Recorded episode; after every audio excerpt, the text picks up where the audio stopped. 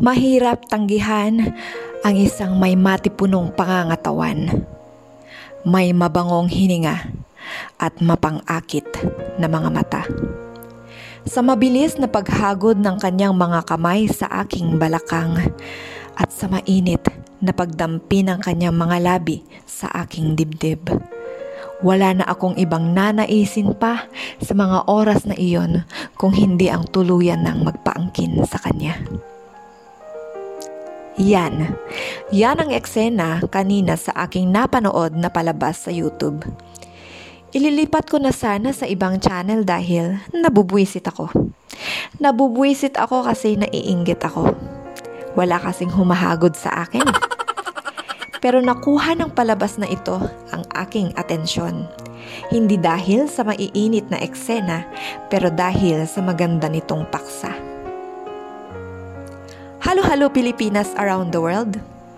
Halo-halo mga kabats. Ako po si Morena Idaya. Nagsasabing, It is a beautiful day today and we are all beautiful every day. Yes, it is a beautiful day, especially if we start our day right with a prayer and positive thoughts. Paalala po sa mga magulang na gabayan ng inyong mga anak sapagkat ang ating kwento ngayon ay rated S. PG. At kayong mga anak, magpagabay sa mga magulang ha? Kung may mga katanungan kayo ay maaari nyong tanungin sa kanila o di kaya ay magpadala ng private message sa akin. Alam kong ang aking pambungad kanina sa ating episode ngayon ay maaaring nakakiliti sa inyong mga natutulog na damdamin. Pero nais kong ako'y inyong pakinggan ng mga ilang minuto lang dahil hindi naman ito katagalan. At bago natin ituloy ang kwentong ito, shoutout muna sa ating mga kaibigang sina Trip ni Bidokong, Miss Annalyn, Gagampogi TV, Leomar Vlog in Europe, Prims Channel, at Angelica Gamas Channel. I-plug na rin natin ang ating mga sponsors, G-Clicks Photography and Videography, Sweet Starbits, Neljasan Editorial Services, and TCG Enterprises. Nais kong ibahagi sa inyo ngayon ang tungkol kina Alma at Jericho. At aking hinihiling na wag po sana kayong mag-atubili na ibahagi ang inyong mga opinion dito sa ating comment section at sana ay wag po nating pagdamutan na i-share ang ating palabas na ito sapagkat isa na naman po itong kapupulutan ng magandang aral lalong-lalo na ng ating mga kabataan. Pagsisimula sa aking napanood ay ang mga katagang. Ako po, si Alma. Isang third year accountancy student, isang student leader. Matalino pero nerd tingnan sa aking makapal na eyeglasses. Laging nakadamit ng long sleeves o bestida at nakalugay ang mga buhok. Mukhang tipikal na kwento ng isang Betty La Fea na hard to get, di ba? Bilang presidente ng Student Council ay kinailangan kong isupervise ang mga palaro during our intramurals. Naisipan ko sa University Gym unang pumunta kung saan ongoing ang basketball championship game between College of Engineering at College of Accountancy. Pagpasok ko sa gym ay sakto namang tumama sa aking mukha ang bola. It was a mistake mula sa isang player. Dali-dali itong pinulot ni Jericho fifth year engineering student, matangkad, guwapo, maganda ang pangangatawan, at team captain ng kanilang kupunan. Certified heartthrob. Mukhang yummy. Nang umangat ang mukha nito ay lalo akong humanga dahil mas gwapo pala ito kapag malapitan. At ang bango niya. Pero bigla akong binawi ang pagkakatingin ko sa kanya dahil napansin kong nakatitig din ito sa akin sabay hingi niya sa akin ng paumanhin. Sorry miss. Tumunog ang whistle mula sa referee, tumalikod si Jericho at ipinagpatuloy nila ang paglalaro.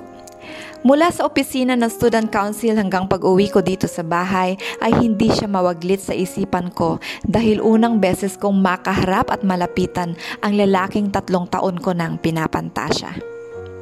Matutulog na sana ako nang tumunog ang aking cellphone. Biglang nawala ang aking antok nang makita kong isa itong mensahe mula kay Jericho. Kumusta na ang pinakamagandang nerd na nakilala ko? Tanong niya. Pagkakataon ko na ito, hindi ko na ito pwedeng sayangin. Matagal kong pinapangarap na siya aking makausap. Kaya ang sagot ko, Heto, I am about to sleep na po, kuya. Oy, sumagot ka sa private message ko. Akala ko susupladahan mo ulit ako eh. Sambit niya. Ha? Ulit? Bakit kuya nasupladahan na ba kita dati? Pagtataka ko. Oo, kapag nakakasalubong kita, di mo ako pinapansin. Ang suplada mo.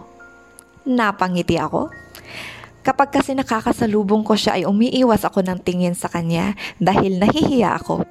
Madalas ay lumilihis ako ng dadaanan dahil kapag nasa paligid ko siya ay para akong natutunaw at ayoko namang ipahalata sa mga tao, lalo na sa kanya, na crush ko siya. Libre ka ba bukas? Lunch? Tanong niya sa akin. Bigla akong kinabahan. Totoo ba ito? Inaaya niya talaga ako mag-lunch? Date ba ito? Di ko alam kuya, madalas kasi doon na kami sa office kumakain habang ginagawa namin ang mga trabaho namin dahil lunch break lang naman kami may time para sa mga obligations namin as student leaders. Ang sipag naman ng presidente namin, kaya kita crush eh. Sa tinuran niyang yan ay gusto kong tumili ng pagkalakas-lakas pero baka mapagalitan ako ni mama.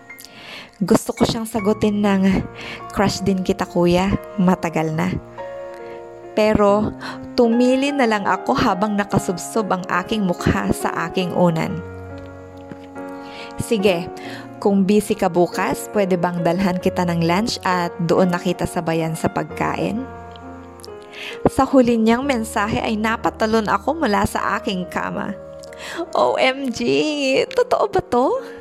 Sinampal ko ang sarili ko, kinurot-kurot. Gusto kong magising dahil baka nananaginip lang ako. Ang reply ko sa kanya, Bahala ka na po kuya. Good night na po. May exam pa ako bukas. Pagsisinungaling ko. Pero sa totoo lang, di ako nakatulog. Kung ano-anong mga bagay-bagay ang pumasok sa aking imahinasyon, gaya ng siya ang aking magiging first kiss at first experience. Kinabukasan, pagkatapos ng klase ko before lunch, ay dumiretso ako sa office namin. Pagbungad ko pa lang ay nagulat ako kasi ang daming bulaklak sa ibabaw ng aking mesa. Lumapit ako, kinuha ko ang card na nakaipit dito at may nakasulat – to the most beautiful nerd who inspired me yesterday and made my team a champion. Bumilis ang tibok ng puso ko. Ano ito? Ano ang ibig sabihin nito? Pag-angat ko ng aking mukha ay nasa harap ko na pala si Jericho. May inabot siya sa akin na isa pang bouquet ng mababangong pink roses. Sabi niya, Hello, Miss President. Pinagpawisan ako. Diyos ko Lord, parang gusto kong malunod. Tae namang feelings to, oo. Hala, bakit ang daming bulaklak kuya? Feeling ko tuloy patay na ako. Sabi ko sa kanya, pilit kong itinatago ang aking mga ngiti, ang aking pagkakilig. Sumagot naman siya, ako ang patay na, patay na patay sa'yo. Naghiyawan ng mga co-officers ko. Tinitis nila kaming dalawa at tawang-tawa naman ang aming advisor na noon ay nandun din pala. Lalo akong namula dahil sa hiya. Hala kuya, ano to? Nakakahiya, sabi ko. Akala ko ba iniimbita mo lang akong mag-lunch? Advisor naming si Sir Gilbert ang sumagot. O sige na, mag-lunch na kayo sa labas. Total, successful ang intrams natin kahapon kaya today wala tayong gagawing trabaho. Magre-relax muna tayo, Anya.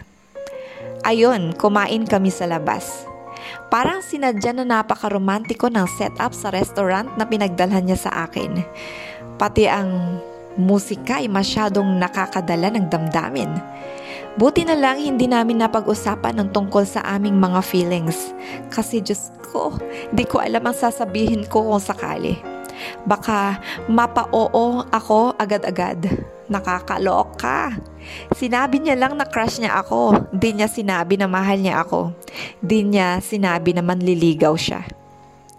Sa mga oras na iyon, ay nakilala naming mabuti ang bawat isa. Kaya pala engineering ang kinukuha niyang kurso kasi may construction business ang mga magulang niya na parehong engineers at siya lang ang nag-iisang tagapagmana. Naikwento ko rin sa kanya na kaya accountancy ang course ko ay dahil isang dating banker ang namayapa kong ama. Ang nanay ko naman ay nagmamanage ng aming maliit na grocery sa bayan. Pareho kaming solong anak sabi din niya sa akin ay huwag ko na siyang tawaging kuya, kundi Jericho na lang. Isang linggo na ganun ang nangyayari sa amin. Lagi ko siyang ka-chat o ka-video call. Lagi siyang kasabay mag-lunch. Lagi akong may mga bulaklak.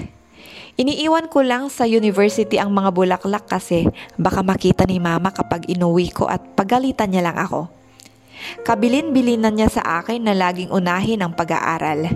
Ayaw daw niya kasi na magaya ako sa kanya na dahil nabuntis ng maaga kaya hindi na nakapagtapos ng pag-aaral. Bilin niya ay dapat kapag tapos na akong mag-aral ng kolehiyo, saka ako pwedeng mag-boyfriend. Si mama ang bumibili ng mga damit ko.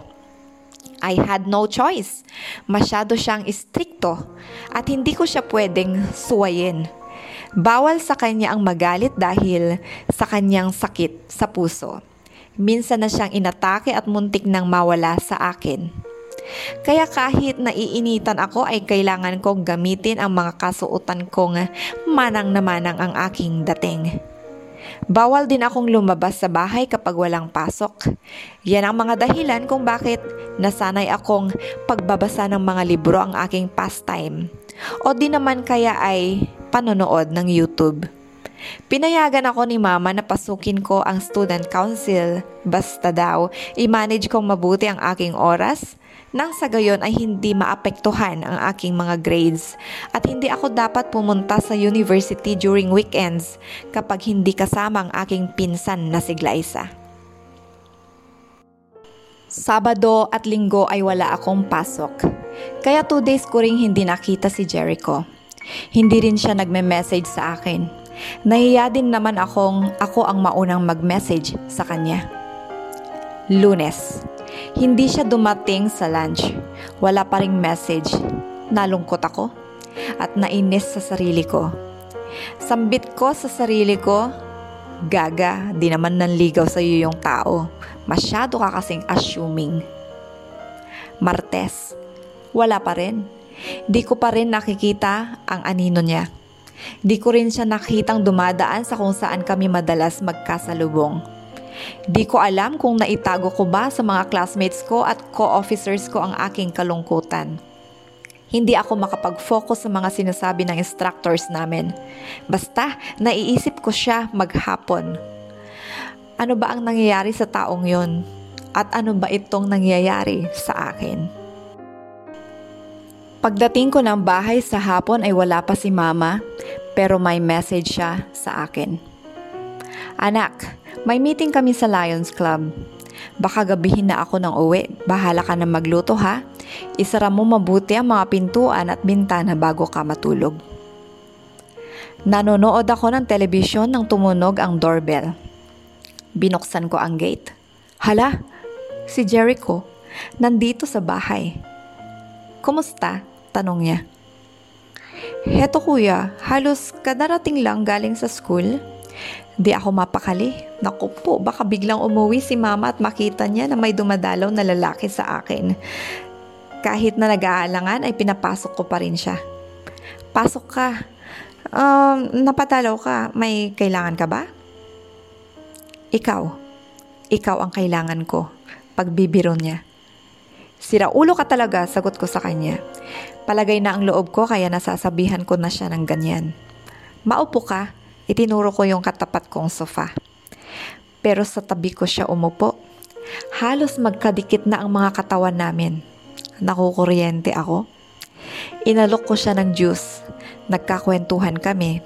Nanood ng telebisyon. Makalipas ang isang oras ay inaya niya ako mag-dinner sa labas. Pumayag ako. Malapit lang naman eh. Habang kumakain kami ay nakwento niya sa akin na kilala niya pala ang mama ko at kasama ng mga magulang niya sa Lions Club. Sa bahay pala nila ang meeting. Narinig daw niya na sinabi ng mama ko na presidente ng student council ang anak kong si Alma. Dahil doon ay naisipan niya na puntahan ako sa bahay. Di ko alam kung paano kung kanino siya nagtanong, basta natuntun niya kung nasaan ako, saan ako nakatira. Pagkatapos ng dinner ay bumalik kami sa bahay. Naupo ulit kami sa sala. Pero saglit lang ay nagpaalam ako na pupunta muna ako sa kwarto at magsi-CR lang ako. Isasara ko na sana ang pinto ng kwarto ko nang makita kong nakasunod pala siya sa akin. Jericho, pagtataka ko, Sinadya ko na wag magparamdam sa'yo ng ilang araw dahil gusto kong mamiss mo ako ng sobra. Sabi niya. Nakatitig siya sa akin habang dahan-dahang inaalis ng mga kamay niya ang aking eyeglasses. Alam kong maganda at sexy ka pero itinatago mo lang sa eyeglasses na ito at sa mga damit mong pagkahaba-haba.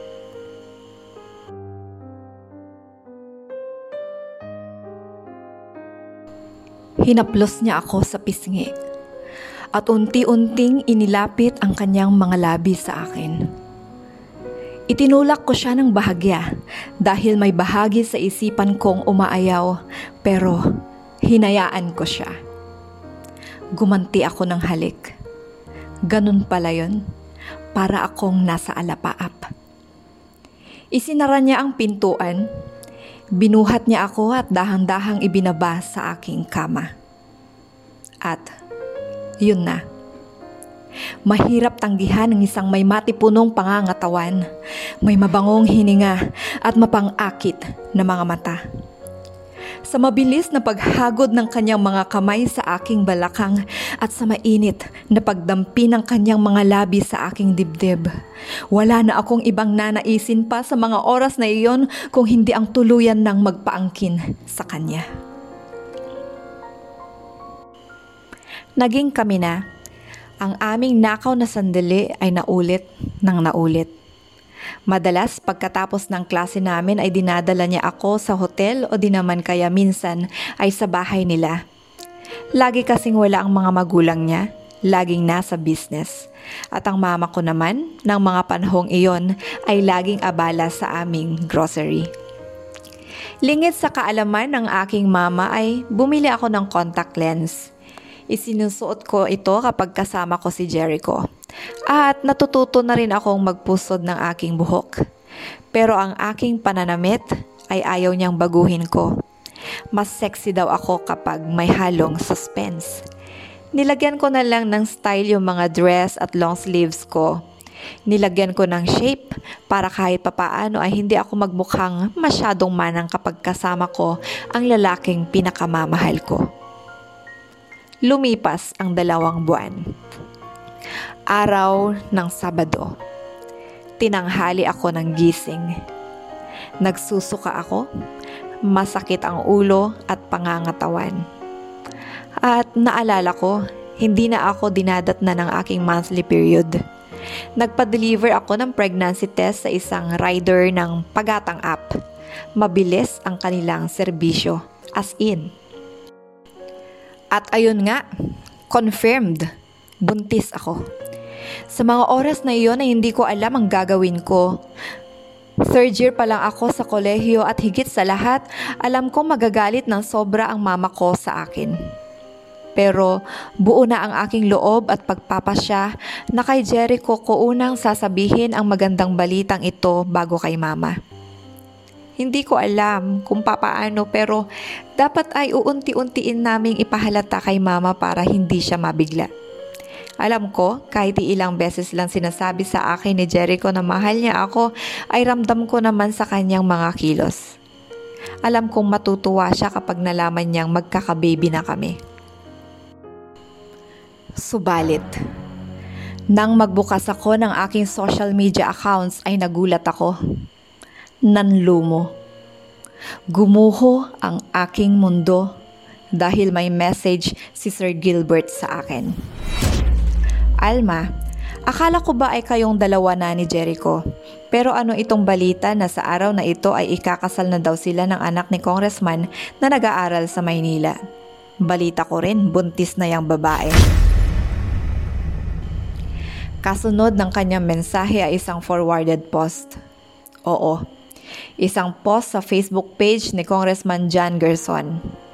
Isang picture ni na Jericho at isang magandang babae at nakasaad sa caption nito. Jericho, Take good care of my princess Isabel. We entrust you her life and happiness is starting today.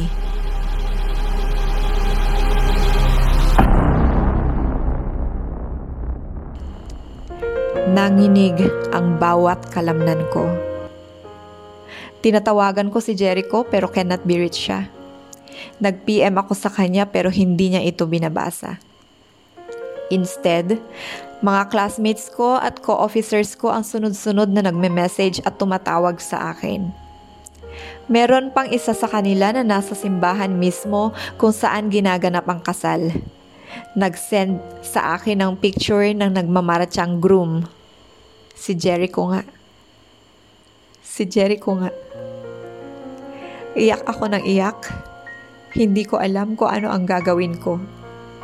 Sa mga oras na iyon ay parang mababaliw na ako at gusto ko nang mamatay. Gusto ko nang maglaho.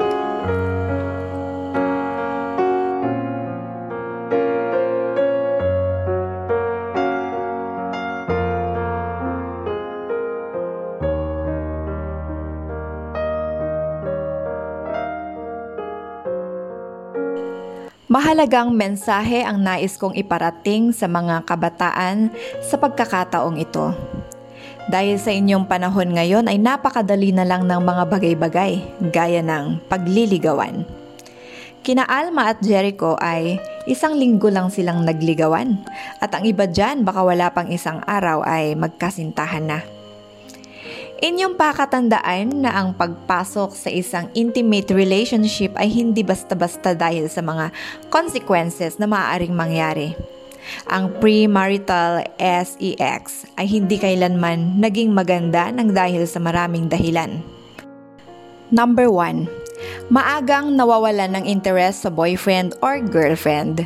Dahil nagkatikiman na ay maaaring nakita nyo na yung expectation nyo sa isa't isa ay iba pala hindi pala siya magaling. Hindi pala siya dakhila. At kapag nawalan na kayo ng interes ay hindi nyo na tinitingnan ng bawat isa sa iba pang aspeto ng pagkatao. Number 2, mataas ang posibilidad ng breakup at hindi nagtatagal ang relasyon. Kasi nga nawala na kayo ng interes sa bawat isa, maagang nawala ang kilig. Hindi nyo na binigyan ng pagkakataon yung stage of acceptance kasi nasa stage of getting to know pa lang dapat pero tumalon na kayo dun sa stage number 10 which is having intimate relationship at the time of marriage. Dapat. Number 3, apektado ng premarital SEX ang iba nyo pang relasyon. Kapag kayo ay naging aktibo sa ganito, ang tendency nito ay madalas na kayong magsinungaling sa inyong pamilya. Nawawala na kayo ng oras sa mga kaibigan nyo at pwedeng maging dahilan ng mga ito ng paglayo ng loob sa inyo ng mga taong sumusuporta sa iyo. Number 4. Ikaw ay magiging paksa ng chismis. Yang si Alma kunwari nerd at manang pero malandi pala. Tapos, makakatagpo ka pa ng lalaking kiss and tell.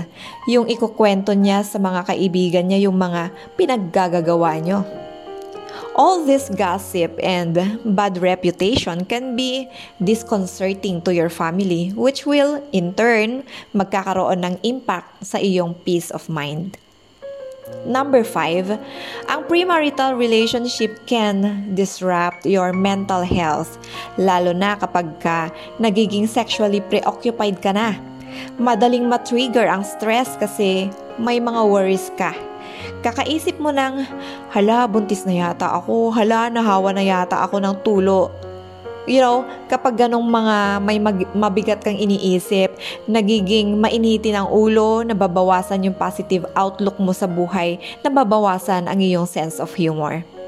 Number 6. May mararamdamang trauma dahil sa unwanted pregnancy.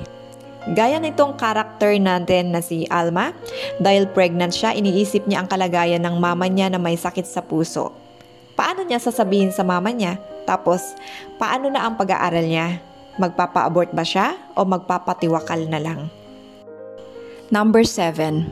Mataas ang tsansa na mahawaan ka ng sexually transmitted diseases, lalo na ang HPV na pwedeng maging sanhi ng cancer o kaya naman ay HIV na pwedeng maging sanhi ng acquired immune deficiency syndrome or AIDS.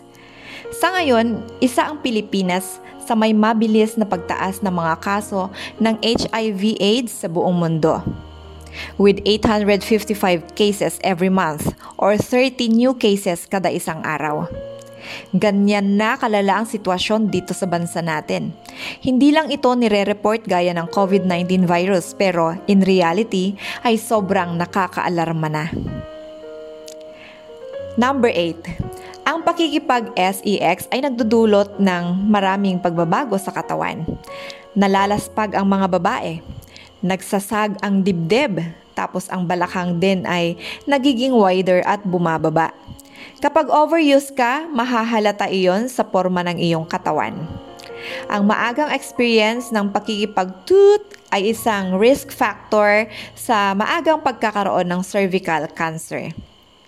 At ito ang matindi.